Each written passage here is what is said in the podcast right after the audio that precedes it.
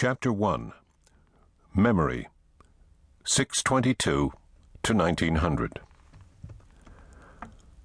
America's war in Iraq, from its start, did not go as President Bush's administration had predicted.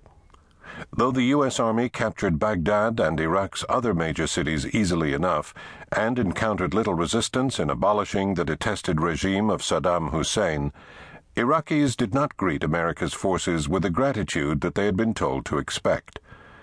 Far from treating America's soldiers as liberators, which is how they looked upon themselves, Iraqis regarded them as conquerors. It was a characterization for which most Americans were shockingly unprepared. Frustrated, the American invaders believed they were being misunderstood.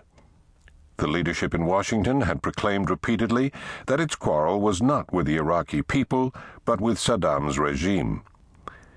It had assured its soldiers of the nobility of their mission, not just to end a dangerous military threat, but to wipe out tyranny and create the conditions for democracy.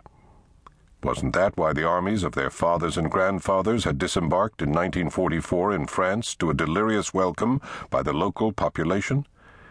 In 1945, moreover, the defeated Germans and Japanese, taking for granted the victor's benevolence, willingly established free and democratic regimes. So why were the Iraqis so hostile? Notwithstanding the political and cultural diversity among them, most Iraqis took the position that the American army was their enemy and placed serious obstacles in the way of its efforts to stabilize the country. This was the response of Sunnis and Shiites, Baghdadis and provincials, extremists and moderates, students, tribesmen, professionals, peasants, Saddam's followers and his foes. By the third year of the war, many Shiites, perceiving an opportunity to shift political domination to themselves, had adopted with some wariness a strategy of cooperating with the occupiers. Iraq's Kurdish community, to whom the occupation presented an opening to long sought independence, did the same. But the once powerful Sunnis, with nothing to gain, waged a fierce insurgency against the occupiers. United in mistrust of the Americans, however, Sunnis, Shiites, and Kurds were all impatient for them to go home. Why were Iraqis so much more hostile than America's defeated enemies had been after World War II? Why, unlike the Germans and the Japanese, did they impugn America's ideals and objectives? Why, after President Bush declared mission accomplished, did Americans keep dying on the battlefield? Clearly, the leadership in Washington had initiated the war on the basis of a grievous miscalculation of Iraq and of the Arabs.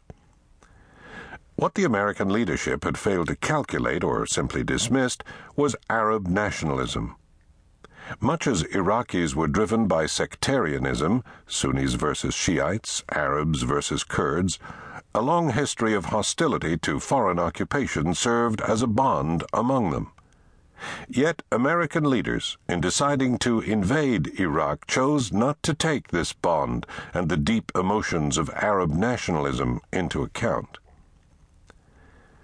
Back in mid 2003, a few months after the invasion, when it looked to Washington as if its war had been won, President Bush was cautioned by French President Jacques Chirac about Arab nationalism, the power of which he had experienced as a young army officer in Algeria 40 years before.